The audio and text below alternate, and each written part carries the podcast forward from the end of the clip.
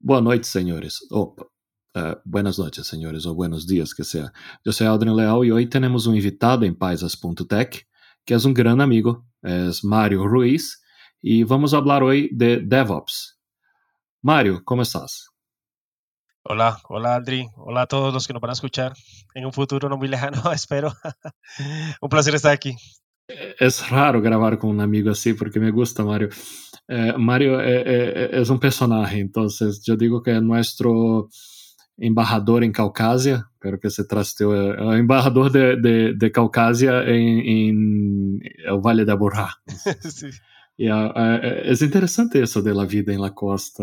É, é, tecnicamente é costa, não? Quão lejos estás do mar? Eh, estou duas, três horitas, dependendo. Queda cerca Alboletes e também queda cerca Tolú, Coveñas. É cerca Tolú? E sim, sim, estou relativamente eh, três, quatro horitas pasaditas. Uh-huh. Eh, eso más o menos estoy ahí. Pero pues andando a la velocidad a la que usted anda en esa camioneta, en una hora estamos Caucasia Tolú. Es interesante, yo, te, yo, yo no sé si, no sé si yo, pero yo creo que Caribe es más accesible a los colombianos a conocer en comparación con el Pacífico, no sé por qué. Eh, sí, sí, eh, pero yo creo que tiene que ver más que todo con, con cuestiones de, de la gente como concibe las regiones, si ¿sí me voy a entender? Eh, yo, yo que me crié en la costa, eh, siempre también uno escucha que en lo que refiere al Pacífico, la cuestión del orden público es más complejo. Entonces la gente se, se abstiene un poquito más de, de, de, de visitar el Pacífico. Sin embargo, los que se atreven dicen que es muy bonito y que hay muchos lugares muy bonitos por conocer.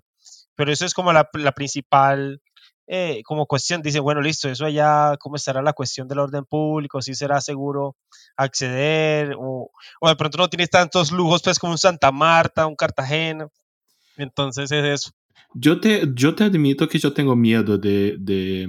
de conocer hasta mesmo Cartagena ou Santa Marta, porque o hecho de alguém falar eh, com acento um pouco mais raro é visado. Então, eh, eu, eu vi, já, já he vivido em cidades turísticas e eu não tenho paciência com a gente tentando vender-me coisas, proponendo negócios, então não, não tenho muita paciência. Sí, sí, sí. Y por eso yo tengo muchos amigos acá, es decir, si necesito ir al hueco, yo invito a alguien que, que yo digo que me sirva de personal paisa, a veces. Y, y el hecho de, a veces, eh, uno ser extranjero, hay el tema del, eh, el, hay un término fantástico, llaman de gringo pricing, que es el precio que dan a uno por tener un acento raro. Entonces yo tengo una trampa para eso, que yo tengo una asistente. Yo paso todo el día en reuniones, yo paso todo el día en conferencias y es muy berraco para mí a veces tener que parar, que acordarme de parar, buscar tiempo para marcar, por ejemplo, para, por teléfono, por la cosa más torpe que sea. Entonces yo tengo una persona que hace eso. Pero a veces yo investigo eh, y cotizo cosas, ella lo hace. Y hay dos ventajas. Una que ella es colombiana, ¿no? Eh, y... Y he escuchado una vez, recibí un correo de alguien diciendo que yo era muy grueso y yo, yo contesté básicamente lo siguiente. Si yo soy grueso, imagina a mi asistente que es Bumanguesa, ¿no? Entonces, que ellas tienen esa reputación de ser duras. Sí, sí, es cierto. Y, pero ella hace, hace todo eh, mecatearnos eh, de, de, de negociar el precio y cuando llego, hola, yo soy Audrey.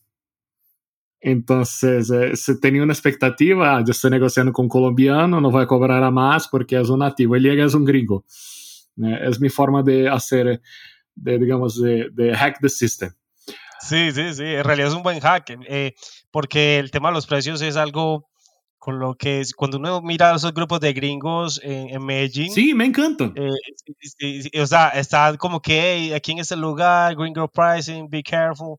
Porque hay veces que medio te ven el acento y, y, y por ejemplo en tu caso que, que cuando hablas inglés lo hablas en un buen acento, sí. Entonces enseguida te, te, te pueden confundir como que no, este tipo es hora de los dólares, de los verdes.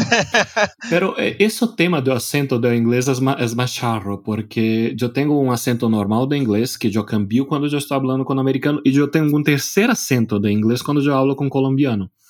E há um, te- um quarto acento de inglês que é quando eu, eu, eu hablo com brasileiro. Então, digamos, há que acceder a Slack. Uh, uh, eu pronuncio Slack, é, é, Slack, se for para um colombiano, eu não hago é, é, la distinção de lá, e o brasileiro é mais que Slack. Então, isso se cambia de acordo com, com o nativo com onde eu estou falando em inglês, isso é muito raro. Mas havias me hablado um tema, antes de, de empezar, uma última coisa, porque é uma história muito rara. Uh, vamos ser ao quarto episódio, e ao seg- o primeiro episódio, em verdade, o episódio... Não. Uh, tecnicamente é o terceiro episódio. Uh, pero o primeiro episódio eu hablo um pouco de minha história com o futebol de Colômbia. E eu hablei a história do, do jogo de, do partido de dos mil e catorze. Eu tenho, e agora, falando de questões de ordem público, eu tive um problema na semana passada e eu queria compartilhar com vocês. Hoje é o veintinueve de junio e então, há mais ou menos um, um, uma semana, houve um partido por Copa América entre, obviamente, Colômbia e Brasil. E eu descobri que minha televisão, por algum motivo, não sintoniza a R C N. Ok, ni Caracol, perdão. Não sintoniza e eu não ia lograr assistir ao jogo. E me tocou sair com minha esposa e fuimos a um bar. Eh, assistir um jogo de Colômbia, pero não haciendo barra para Colômbia. Então, minha primeira preocupação se foi um lugar onde tu, nos, eu teria condições, um, de ruir e segundo, de ubicar um vigilante tem, eh, com temor por minha integridade física.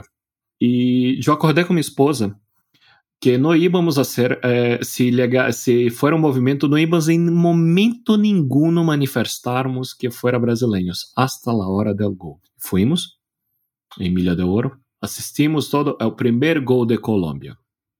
Listo, bien, todo. El gol de Firmino. Aí sim. Eu me manifestei desde o fundo e gritei assim. Ah, as coisas carinhosas que eu sempre, sempre digo em, quando eu tenho mais futebol. Então eu gritei, chupa, hombre. Imagínate a surpresa de todo este bar. Eles se voltearam nós outros como dizendo mal paridos e reputam. Incrível. E começou e começou toda essa vaina de V A R. E, incluso quedou muito bacana que, que filmaram toda a discussão do V A R e depois compartilharam o sítio de Copa América. E um deu na mesa, empezou, tomou como personal, apontava para lá da pantalla, apontava para nós outros, apontava e minha esposa segurando para não mostrar o dedo médio.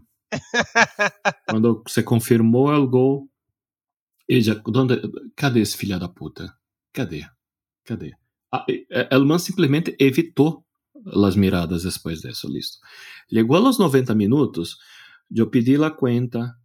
Já, já sou extremamente formal nisso. Eu já, já digo duas coisas, eh, três coisas. Uma, a conta, eh, serviço incluso e Mastercard.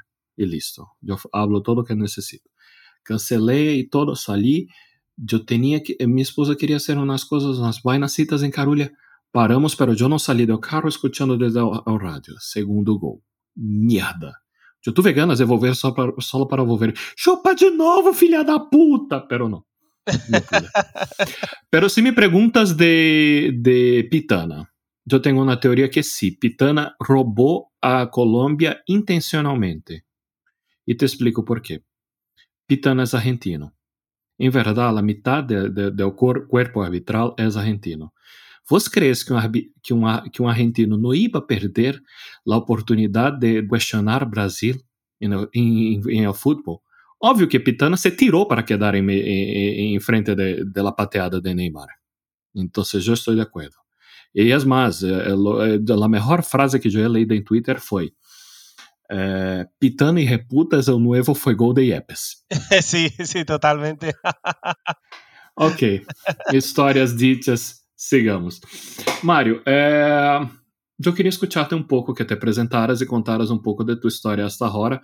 Eh, vos, es, obviamente, já te apresentei, eres o embajador de Caucasia.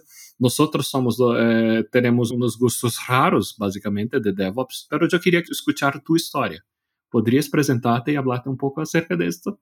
Claro, claro, Euna. Eh, nada, muchachos. Eh, mi nombre es Mario Ruiz, eh, tengo treinta y dos años, tengo aproximadamente seis, siete años trabajando aquí en Medellín. Eh, he tenido diferentes roles. Eh, esto es interesante porque yo he sido un todero. Yo comencé eh, como backend, haciendo, eh, haciendo algo de, con, con P H P, pues algo de backend con P H P, con Cake P H P dos punto y algo en ese entonces. Y, y, y yo siempre tuve como una, como una inclinación a, a querer entender todos los procesos de, de, de la ingeniería del software, si me voy a entender, porque normalmente los desarrolladores tienen algo, y es que, bueno, listo, yo creo mi módulo, creo mi clase, eh, ya hice el feature que se necesitaba, eh, merge, aprueban, se mezcla y me desentiendo. ¿Sí me voy a entender?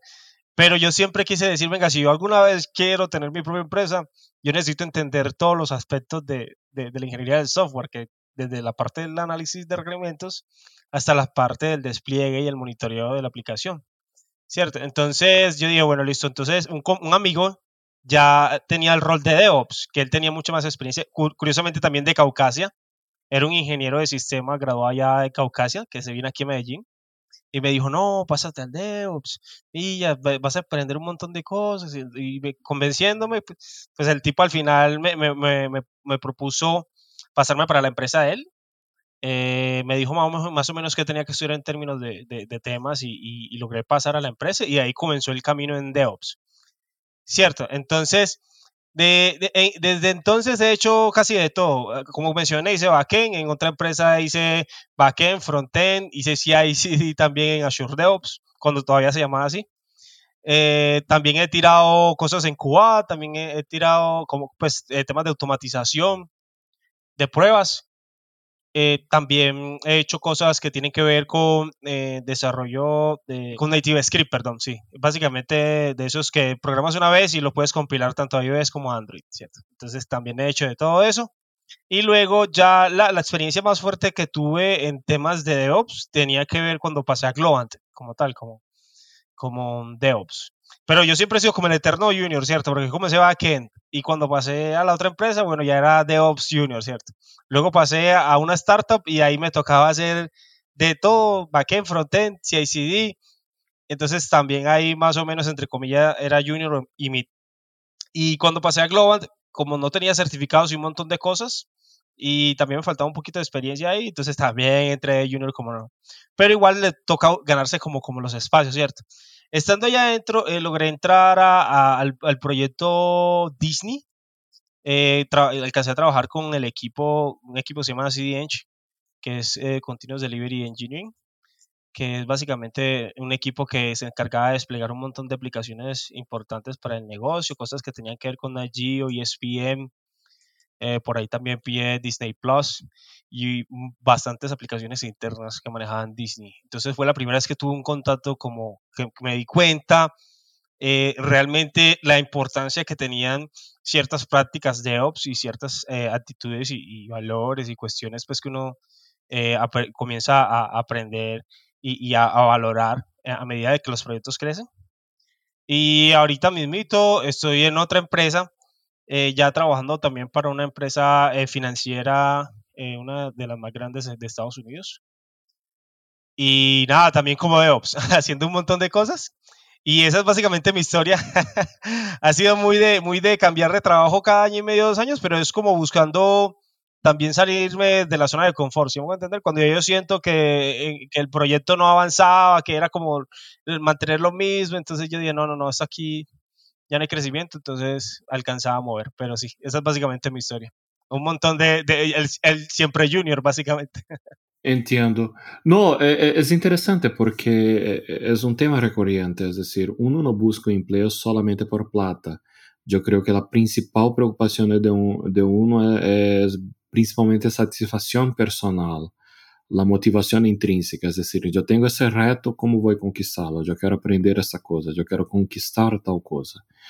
Y eso, eh, es decir, si el entorno es bueno o malo, no importa tanto cuanto el reto o la oportunidad. Claro que plata ayuda, eh, cuanto el entorno es bueno, pero es, somos básicamente motivados en crecimiento. Así es. Es decir, es ese aspecto. Hay un tema, hay, hay un texto que yo he visto estos días muy bacano, pero yo no quiero poner en contexto ahora, después te comparto en particular porque es muy bacano. Pero eh, acá...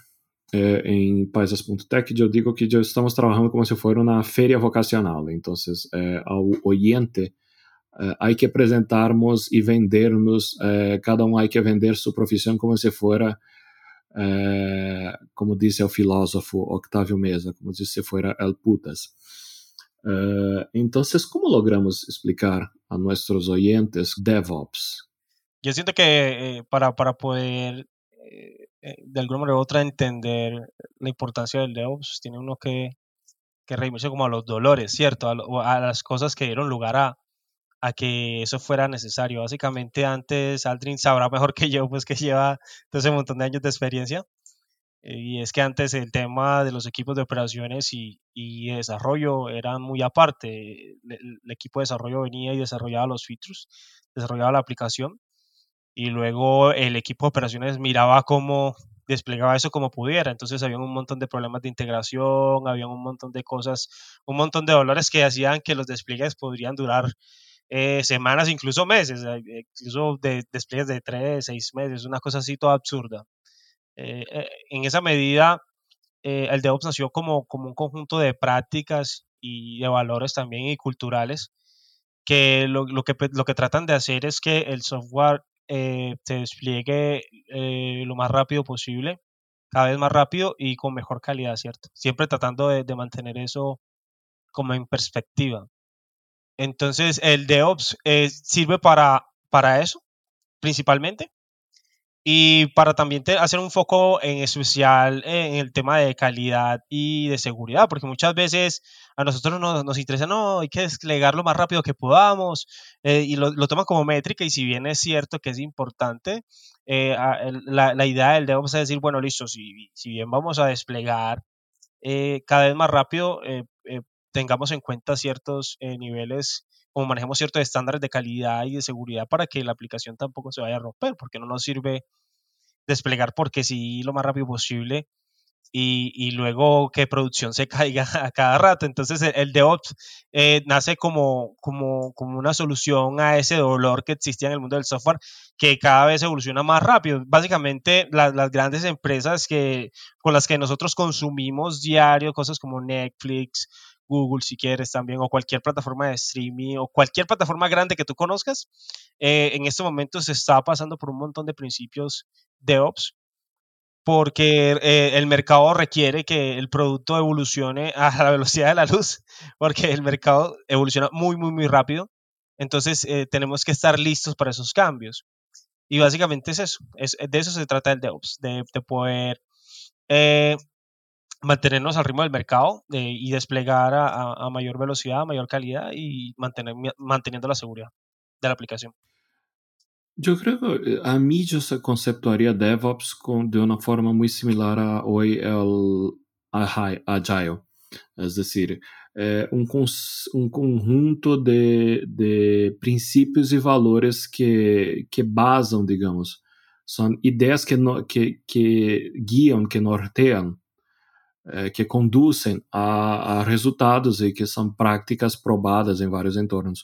Com qual ferramenta eu faria é uma coisa mais, eh, como decimos em português, é um pouco como discutir o gênero de Los Ángeles. Eh, não tem muito sentido.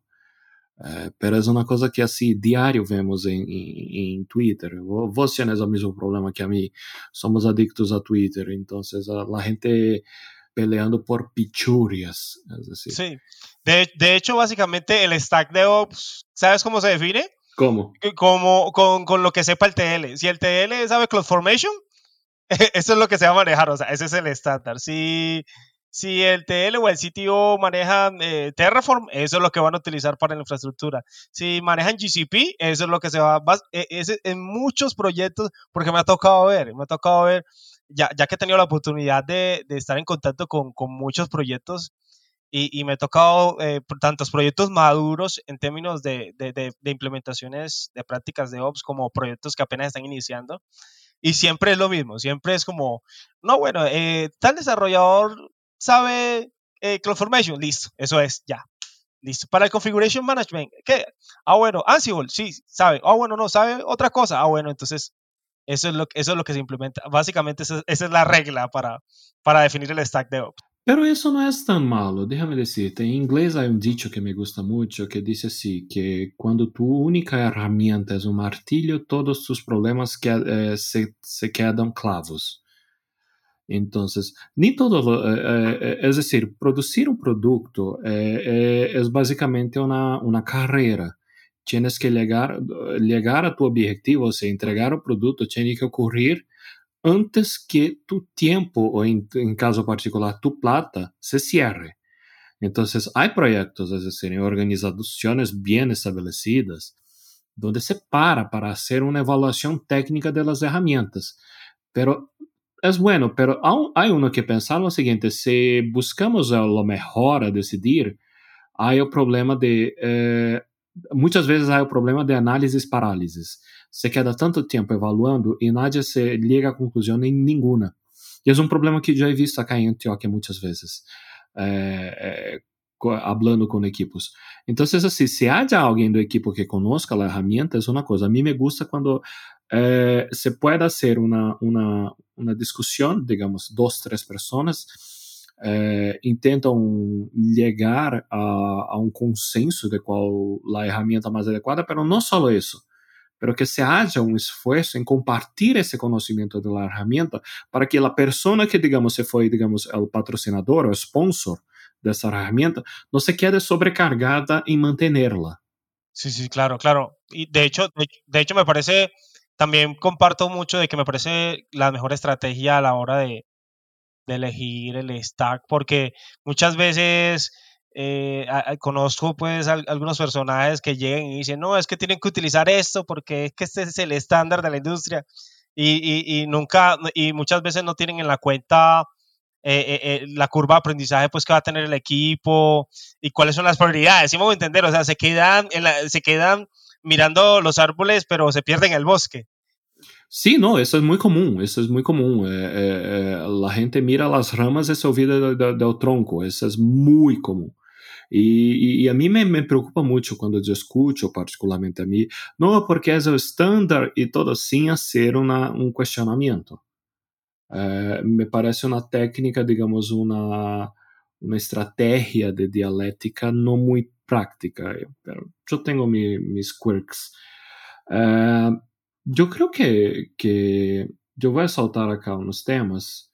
Yo creo que sería interesante que, que, que explicáramos. Yo creo que el gran proceso es, Uh, yo tengo que explicar al oyente lo siguiente. Cuando yo empiezo a programar, por ejemplo, yo empiezo con una herramienta como si fuera una idea, por ejemplo, Eclipse, Visual Studio, uh, y yo creo la aplicación allá. Pero esa herramienta uh, es donde yo paso la mayor parte del tiempo, pero yo necesito integrar con un, el resto del equipo. Yo necesito... Eso funciona un, un, muy bien cuando es solo una persona, pero yo tengo que interactuar con otros equipos, entonces necesita tener control de versión, es decir, usar una herramienta como Git, para así yo pueda eh, mantener un, un historial de las alteraciones, yo tengo, yo tengo que interactuar con otras personas. Ah, es importante eh, que yo no dependa de la herramienta para hacer, digamos, de convertir el código para un ejecutable y que yo pueda automatizar al máximo el proceso y crear lo que llamamos de pipelines y optimizar el ciclo de desarrollo como un todo. Yo creo que el objetivo más máximo de DevOps es, y eso es un paper fantástico de ThoughtWorks, que hay que mejorar el tiempo de feedback del desarrollador, es decir, uh, cuánto tiempo me toma desde que yo mando mis alteraciones a Git y que yo reciba un correo diciendo, Aldrin, chévere, paso, melo, o entonces, Aldrin, la cagaste, todo. Uh, yo creo que eso es un punto importante. Uh, yo creo que la aplicación principal es cuando uno salga, deje de trabajar solo, eh, es más importante eh, las herramientas de DevOps para poder permitirte trabajar en flujos de trabajo compartidos en equipos. Y eso es muy loco, muy loco. Yo, yo estoy en esa mierda hace años y, y aún tengo dificultad claro. eh, de explicarme la locura que a veces es interactuar con esos equipos. Es, es totalmente cierto. Incluso hay, hay, hay gente que que pues hay, hay algunos autores que mencionan que cuál es la implementación más chiquita que puedes hacer de, de un C I, por decirlo así. Básicamente un, un job, un pipeline, lo que sea, algo sencillo que buildee la aplicación. Sí. La, mayor, la mayoría de las veces eh, ese solo paso implica un montón de cosas para el equipo, ¿sí me voy a entender? Porque cuando ya no eres tú solo, como, como lo mencionabas en estos momentos, incluso me tocó una implementación así, que era un, des, un desarrollador que pasó de estar solo a tener siete peludos ahí eh, metiéndole mano al proyecto. Y al principio eso era un problema porque eso habían como quinientas ramas cada uno trabajando como a, como a su como a lo que le diera la gana, y después había una persona dedicada, se dedicaba como uno o dos días solamente a integrar, imagínense. Sí, es muy común este modelo de desarrollo.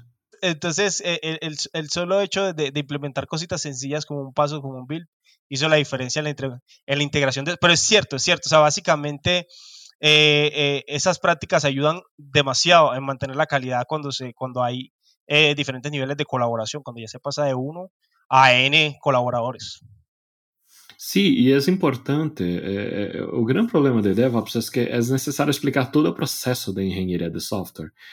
E explicar coisas como pruebas, pruebas unitárias, pruebas de integração, pruebas de humo, é decir, ramas, contro, control de fuente e todo. Pero é uma área que, que é muito... Esses dias eu havia leído um artigo que, que, que é uma área muito bem... Eh, remunerada en general. Uh, yo no sé cuánto gana un senior para Colombia. Incluso, Mario, eh, no sé cómo es acá en Colombia, pero digamos, un analista DevOps junior, un analista DevOps eh, eh, senior. ¿Hay algún punto intermedio entre el junior y el senior? ¿Hay como que un pleno, no? Sí, sí, claro, claro, sí, total. Lo, eh, podemos decir que Eh, eh, es, es muy similar a, a, a el, te, el concepto de junior, mid y senior. Isso, mid, mid, mid. Era, eu já estava buscando o termo em espanhol. Esses dias mandaram um meme em Brasil fantástico. Qual a diferença entre um junior, um mid e um senior? O junior é quando haces uma cagada e toda a equipe queda puto com você. O mid é nadie queda puto com nadie e não haces cagadas. E o senior é você queda puto com que todos os outros hacen. Sí, sí, basicamente os níveis de responsabilidade são super distintos. Sí, e o nível de, de, de emputecimiento, é decir, uh, não sei, há oportunidades de carreira, sí, eu creio assim, há, digamos, nós somos sesgados, mas eh, eu creio, me gostaria que fosse uma, uma charla, eh, é decir, eu creio que DevOps é, é um pouco de, é problemático, porque há que enten, entender a engenharia de software, há que entender os processos, e não é uma coisa que um se ensina bem na universidade, que tener, eh, generalmente é uma coisa que surge naturalmente de trabalhar com equipos e necessitem ubicar essas, um equipo bueno para trabalhar. Pero eu creio assim, quais skills, eh, eh, se, se, é decir, eu sou um trabalho, qual, eh, me, me, eu quero explorar isso de DevOps, quais seriam os skills, eu creio. Eu hice uma lista, eu, eu dije eh, redes, sistemas distribuídos, engenharia de software, Q A, automação, que mais? Sistemas operativos, talvez? Sim, eh, sí, de hecho eu também... Yo también tengo una lista. por, por ejemplo, eh, ¿qué, ¿qué he notado yo? Eh, que hay un problema, a, a, hay unas bases, sí, hay unas bases eh, que siento yo que son importantes. Sin embargo, es complejo porque eh, eh, el, el perfil de DevOps como tal eh, a, depende mucho del proyecto. Hay una parte que es, hay proyectos en donde lo orientan mucho hacia el sysadmin.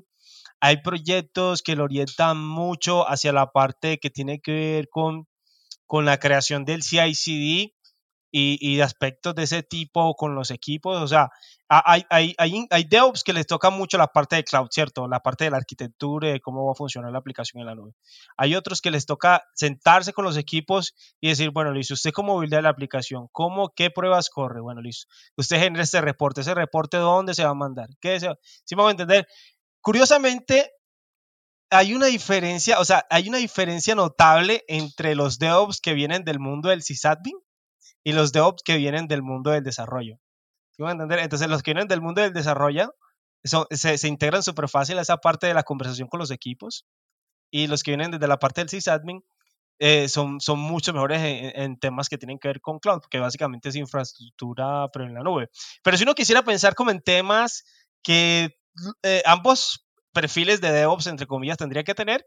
Obviamente, el background en Linux es importante porque usted va a lidiar sí o sí con servidores, ¿cierto? Eh, eh, en, en, también experiencia en algún proveedor de nube, Eh, en estos momentos, pues A W S es el más popular, pero eh, hay perfiles que pagan muy bien cuando, cuando uno es Azure Specialist o cuando eh, manejas G C P, también dependiendo pues del tipo de mercado en el que estés apuntando.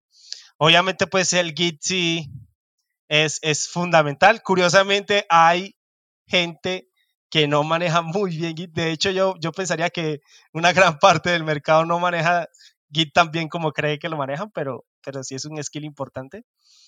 Y, y el concepto de, del C I C D también es importante, o sea, ma, manejar como una plataforma, la que tú quieras, o sea, eh, obviamente pues Jenkins es súper popular, y aunque hay gente que la está como, como dejando detrás también, pero si tú trabajas CircleCI, si te gusta GitLab C I C D, si te gusta Azure DevOps en ese entonces, también tienen como, como unos mercados en específico.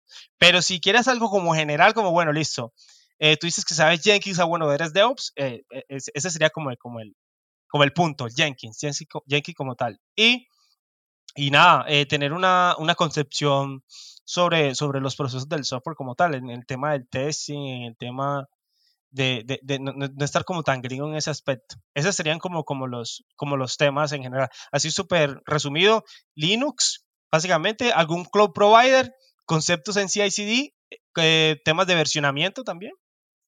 Y nada, ser capaz de hablar con los equipos, que al, al final eh, pareciera que es como la parte más difícil, porque cuando, cuando en mi caso, pues que tengo que hablar con gente de otros países, de otras culturas, de otros acentos, a veces es, es complejo el tema de la comunicación, entonces tienes que ser lo suficientemente asertivo para saberte acercar a la gente y preguntar, bueno, listo, hey, mira, eh, en este proyecto esto sí está correcto así de esta forma, podríamos mejorarlo de esto. Esas serían como las, las habilidades que yo consideraría como las bases. Sí, la verdad la parte más compleja de, de, de toda la computación es la, la interfaz eh, silla teclado. Entonces son las personas, comunicar y todo. Y DevOps eh, tiene una expresión muy fuerte en app, en, en Agile, es muy similar en eso de énfasis en comunicación. Eh, no sé, a mí me gustaría también eh, de los skills que has, has recomendado, es decir, eh, me gustaría hablar mucho de GitHub Actions, eh, la gente ha utilizado y ha, ha tenido unos feedbacks muy interesantes. Maravilloso, a mí me encantó y es súper sencillo. Es muy, muy sencillo, pero eh, eh, es una herramienta muy sofisticada que es muy fácil de, de eso. Me gusta particularmente CircleCI para proyectos pequeños. Entonces, a mí me gusta la idea de arrancar con una herramienta chiquita y gratis o modelo freemium y después crecer. Entonces, eh, eso, pero yo también agregaría conocimientos de redes de, de, de T C P I P, esas cosas eh, y bases de datos en mi lista. Sí, sí. De, de hecho... De hecho, no sé, no sé, yo, yo creo que tú lo tienes agregado en LinkedIn y todo. Eh, a, a, hay un parcero que él estuvo, hay, hay una empresa que básicamente lleva ingenieros eh, de todo el mundo hacia Canadá, ¿cierto? Y ese ingeniero es un ingeniero brasilero, ahorita no recuerdo el nombre, yo creo que tú lo tienes en LinkedIn. Ajá. Y, y, él, y él básicamente dijo eso, él, él, él, venga, o sea, tienes que, o sea, si tú quieres venir a Canadá como DevOps, tienes que tener un... Un, un background muy fuerte en infra y redes, ¿sí me entiendes? No es como, no es como que, que, como, que aquí en Colombia, es que este es el problema de Colombia, ¿sí me entiendes? Porque en Colombia el, el, lo que importa es tener un perfil en específico para sacar adelante un proyecto ya, ¿sí me entiendes? No, no interesa si Mario sabe de redes o no, si sabe de servidores o no, yo necesito un man que me monte un pipeline C I C D para eso, ¿sí me entiendes? Y ya, y como son proyectos tan grandes, entonces ya tienen unos seniors, ya tienen unos, unos cloud architects que se, que se encargan de la parte de infraestructura. Bueno, Mario, usted tiene que apuntar a este servidor, usted tiene que apuntar a este ambiente y ya. ¿Sí me voy a entender? Entonces, eh, ese es el problema, pero, pero es muy importante ese tema de las bases de datos, muy importante ese tema de las redes, muy importante ese tema de la arquitectura, que es básicamente lo que diferencia, pienso yo, a una persona que apenas está comenzando en el mundo del DevOps, a alguien que ya es capaz de pensar toda una solución. Sí, sí, eso es importante. Bien, eh, yo creo que ayuda a tener una, una visión holística de todo, pero ni todos lo, los casos eh, eh, tienen como, digamos, presupuestar una visión holística. Entonces hay que tener al principio, ese es un principio que yo aprendí con vos, eh, de ya que y reputas. Sí, sí, sí. Entonces hay que tomar, eh, hay que, que pegar con el palo en la, me, en la mesa. Listo, generalmente eh, me gusta cerrar esta conversación, es decir, con, con unos, eh, los tres últimos ítems eh, que yo digo. Que yo quería agradecer tu participación, pero me gusta siempre cerrar con tres preguntas. Eh, yo estoy intentando crear un hábito acá. Entonces, ¿qué has visto y recomiendas? No necesita ser en la, en la área que hemos hablado. Puede ser un juego, puede ser un libro, puede ser alguna vaina, una película. Por ejemplo, yo estoy asistiendo Luca con mi esposa. Y, pero, ¿qué quieres compartir de interesante que recomiendas que la gente vea? Eh, ¿Pero relacionado a tecnología? No. No. ¿No? ¿Quieres hablar de tu perro? ¿Quieres recomendarte? No, no, no, no, pero personalmente eh, eh, que me parezca interesante y chévere, eh, en el caso tal pues de que eh, de, del aspecto técnico, o oh, bueno, eso es lo que me ha llamado la atención últimamente, y es que he estado tratando de colaborar mucho en FreeCodeCamp y he notado que tienen, que, que últimamente están enfocando mucho, están sacando unos, unos temitas muy, muy chéveres de Terraform, muy, de Linux, de muchas cositas muy chéveres de DevOps. Entonces lo que estoy tratando de, de hacer es ayudar a transcribir, o sea, pasar eh, de inglés a, eh, audio a, a, a inglés escrito, y luego tratar de ayudar a, a, a, a traducir eso a español. Entonces ese ha sido mi hobby en estos días. Es un proyecto muy duro, yo no sabía que transcribir era tan duro, pero, pero es gratificante ver... Que, que hay mucha gente que, que se sirve de esos cursos para poder crecer, porque uno de mis sueños también es que la tecnología se democratice, ¿sí me van a entender? Que toda la gente que quiera aprender tecnología tenga la forma de hacerlo, y en este caso encontré en FreeCodeCamp un proyecto muy lindo y muy chévere que, que ayuda mucho en ese proceso, y nada, eso, eso es como lo que yo recomendaría si tienen alguito de tiempo libre. Ayuden a, a, a, tras, a traducir o hagan su propio artículo también. Ah, es interesante. Eh, bien, Mario, ¿quieres dejar algún mensaje o quieres dejar tu enlace? Eh, bueno, en, en términos de mensaje, me parece importante eh, que consideren el, el DevOps como una carrera eh, profesional. Es totalmente viable. De hecho, en estos momentos me atrevería a decir que es uno de los perfiles más calientes que hay en la industria.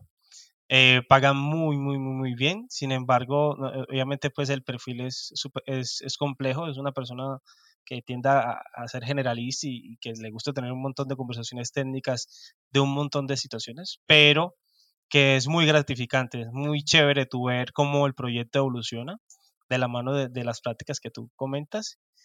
Y, y nada, nada, invitadísimos. Cualquier cosita, cualquier duda que tengan sobre el tema. Eh, mi Twitter y mi LinkedIn siempre estarán abiertos. Listo, yo voy a poner en la descripción. Y yo quiero tornar este podcast como si fuera una lista encadenada. Entonces, si tienes eh, inspirado de un filósofo, eh, Power dos, la pregunta, la, pregu- la pregunta final es, eh, ¿recomiendas a alguien que, que te gustaría escuchar en un podcast para hablar de algún tema? Me gustaría, me gustaría que, que invitáramos a, a, a mi hermano, mi hermano... Sí, él se llama José Fontalvo, él es un ingeniero electrónico, él en ese momento está en Alemania. Yo ni sabía que tenía hermanos. Sí, no, yo tengo varios, de hecho somos un montón. Ah, sí, dicen que en la costa son varios, varias madres y un único sí, padre. Una vaina sí, así, ¿no? eh, eh, pero de invitación, eh, eh, mi hermano es súper conversador también como yo, es un tipo muy inteligente y es un loco del hardware como tú. Ah, qué bacán. Y de hecho, de hecho él, él está a puertas de, él va a ser el C T O de una empresa que, que, que, que ellos van a trabajar con un tema de redes como para las casas. Ajá. Yo sé que, yo sé que tú, ustedes conversan y se van a dar gusto con eso. Entonces, eh, nada, eh, yo, la, la única cuestión es que él está en Alemania y que el tema de los horarios pues sí, ah, sí, sí, sí, claro. se, se, se puede cuadrar, pero, pero yo sé que con él en temas de, de hardware y de IoT, yo sé que ahí se dan gusto los dos. Ah, qué, qué chévere, pero Made in Caucasia también. Sí, Made in Caucasia, así es, sí, no, sí. Ah, Made in, made in Caucasia, es eso. es, es, es muy, en este momento de... de los pelados que, que más lejos ha llegado. Él, él es muy, muy teso, de hecho. Yo, pues, eh, después me presento. Intentemos hacer el seguimiento de eso. Mario, siempre un placer hablar con vos, sabes de eso. Lo mismo. Muchas gracias eh, y seguimos hablando.